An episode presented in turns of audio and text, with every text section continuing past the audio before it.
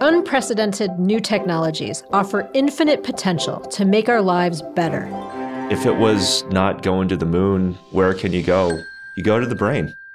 We're placing big bets on the character of our inventors. If I could offload 30% of that to a bot, I actually think it would enhance my relationship.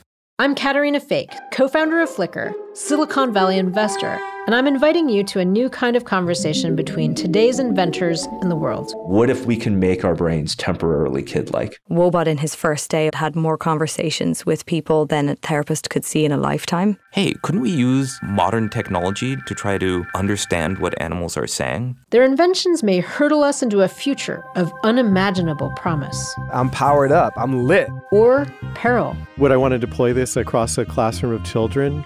Probably not. We can't fully imagine the impact of these radical inventions. Inevitably, you wind up in the question what is it to be human? On Should This Exist, we want to change that. In each episode, we ask an entrepreneur to imagine the future their invention will create. There's a lot of stigma, and we just have to make it easier for people. You can start to build yourself a Rosetta Stone to understand the thinking of another animal. And I challenge them to consider the unintended consequences.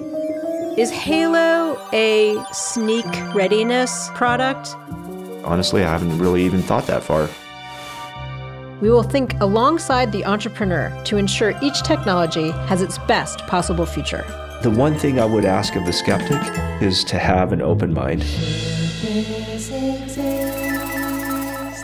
Should This Exist is a Wait What original produced with Quartz and launches on February 21st.